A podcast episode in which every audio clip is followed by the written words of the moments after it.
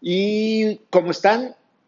Yo soy Eduardo Robles, soy licenciado en Mercadotecnia y hoy me conecto para platicarles cómo fue todo mi proceso de titulación por experiencia laboral.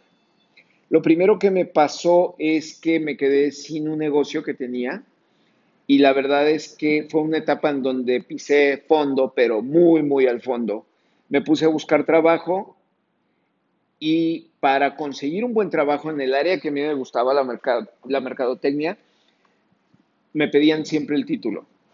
Se puso peor cuando un amigo que me conocía, habíamos trabajado juntos, él sabía mis habilidades. Eh, yo le había ayudado muchísimo en campañas, le había ayudado muchísimo a desarrollarse como mercadólogo. Eh, me invitó a trabajar, pero me pidió el título también y no pude entrar a trabajar. Entonces, eh, me dio mucho más pena eh, que un amigo ni siquiera me pudiera apoyar para meterme a trabajar en una empresa con un buen sueldo, en un buen puesto, debido a que no tenía el título. Eh, pero en fin, cuando, cuando tomé la decisión entonces de buscar la manera de titularme, vi diferentes alternativas. Una de ellas era regresar a la universidad. Tendría que ir cuatro años, sentarme con, gente mucho más joven que yo, que, eso no era lo desagradable. Lo, desagradable es que yo trabajaba, necesitaba ingresos y no podía dedicarle cuatro años a buscar un título porque, bueno, ya, ya tenía ese conocimiento, ¿no?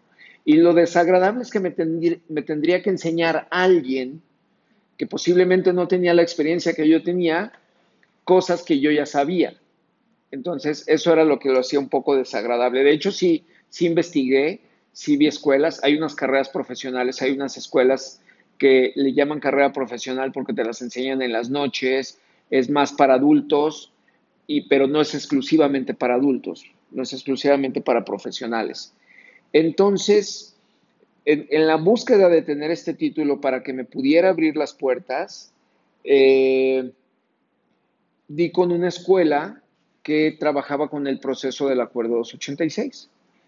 me, metí a estudiar, lamentablemente no estaba la carrera de mercadotecnia, estaba la de administración, de todos modos había administrado mis negocios, me metí a estudiar administración y en el proceso pues íbamos teniendo maestros entre buenos, malos, regulares y siempre tenía esa inquietud de qué es lo que viene en el examen, o sea, realmente eh, yo sé que tengo que hacer un examen escrito, sé que tengo que hacer un examen oral, pero necesitaba tener como que alguien me platicara su experiencia para tener mayor certeza de qué es lo que me iban a preguntar y si estaba al nivel. Mi principal miedo era no estar al nivel de una licenciatura. Yo sabía que podía irme a vender a a cualquier parte de México o a cualquier parte de Estados Unidos a través de cualquier canal una infinidad de productos, podía hacer muchas campañas, podía hacer una estrategia de precios, podía hacer lanzamiento de productos. O sea, yo sabía que podía hacer las cosas que requería un mercadólogo saber, pero, pero no sabía si académicamente cumplía con los requisitos. Eh, de repente todo, todo cambió dentro de expansión, perdón, dentro de esa escuela y se convirtió en expansión y eso me facilitó más las cosas porque decidí crear un grupo que fuéramos todos juntos, todos que tuviéramos los mismos deseos, todos los que quisiéramos tener ese título para tener un mejor trabajo, ascender un mejor puesto o simple y sencillamente para darse un gusto o para estudiar una maestría, hay todas esas diferentes razones. Entonces creo un equipo en donde los que ya estaban más avanzados iban y hacían los exámenes y nos retroalimentaban de qué era lo que venía en esos exámenes. Entonces nos daban toda la información. La verdad es que yo fui de los primeros que se aventó. O sea, yo dije, pues, yo voy a ir a ver qué pasa en el examen. Les anuncio que voy a ir nada más para ver qué hay. No, no, no lo estoy haciendo para pasar. Bueno, realmente sí lo estoy haciendo para pasar, pero, pero si no paso, al menos voy a tener la información de cómo estoy en cada una de las áreas. Entonces fui y presenté el examen Ceneval escrito. Fue, la verdad es que fue muy cansado, pero se me hizo bastante, bastante divertido. porque eran muchos casos y habría que solucionar mucha problemática. Sí se necesita un nivel de conocimiento bastante amplio. Yo ya había leído bastantes libros de mercadotecnia desde la adolescencia y, realmente repasaba casi todos esos libros el examen Ceneval. Todo lo que había aprendido ahí, todo lo que había aprendido en línea, todo lo que había aprendido en esos libros. Dirección de marketing de Kotler, el posicionamiento de, de, Rice, eh, el, fin de la mercadotecnia y el auge de las relaciones públicas. Eh, o sea, había muchos autores en ese examen. Autores que me gustaban, autores que había validado.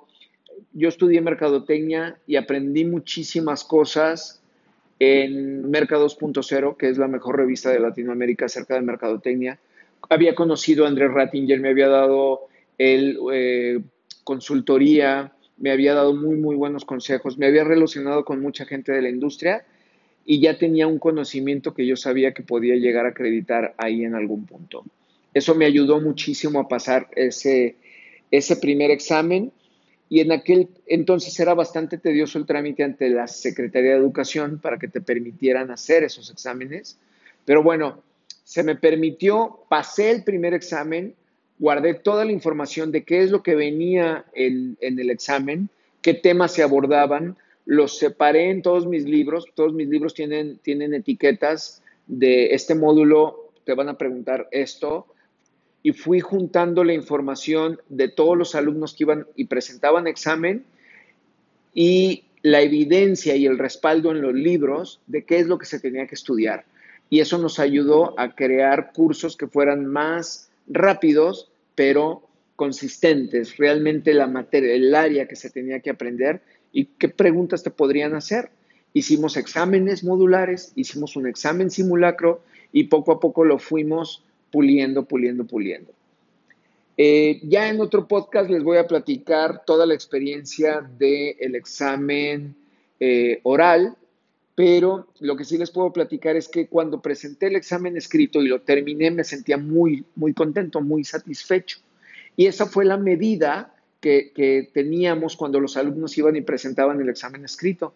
Íbamos por ellos y les preguntábamos, ¿cómo te sientes? No, ¿cómo te fue? ¿Cuántas preguntas? No, ¿cómo te sientes? Y, si me decían, me siento muy feliz, muy tranquilo, era seguro que iban a pasar y así lo pasaron. Fue, fue cuando buscamos nuestro primer 100, nuestra primer chusa, que todos los alumnos que fueran pasaran su examen, su examen escrito, y así fue. Después del examen, el día que terminas el examen, pasan aproximadamente 20 días para que salgan los resultados. Y es, y es una temporada de nervios, es una temporada de, vamos, ¿qué pasó? ¿Qué pasará? ¿No? se lanzan los resultados, los resultados están disponibles para todos a partir de las 12 de la noche y se vuelve súper emocionante estar entrando a la plataforma de Ceneval para ver tus resultados, pero lo más emocionante es poder ver que pasaste, es poder ver buenos resultados y, y es saber que tienes el conocimiento académico en el nivel de licenciatura y que puedes tener pronto un título en las manos. Es, ese impulso, esa, esa motivación, esa energía es gigantesca. Em, es lo más emocionante que puedes llegar a vivir académicamente hablando ya, ya cuando eres un adulto. O sea, ya, ya es como lo logré, alcancé, eh, alcancé esta meta y es un regalo que, que te das bastante, bastante delicioso y es muy recomendable. Me gustó tanto que desde entonces he estado ayudando a todas las demás personas a que puedan vivir esa experiencia y cada vez que veo que alguien se titula, que alguien viene, que alguien eh, alcanza esa meta y se emociona de la misma manera, vuelvo a revivir esa emoción.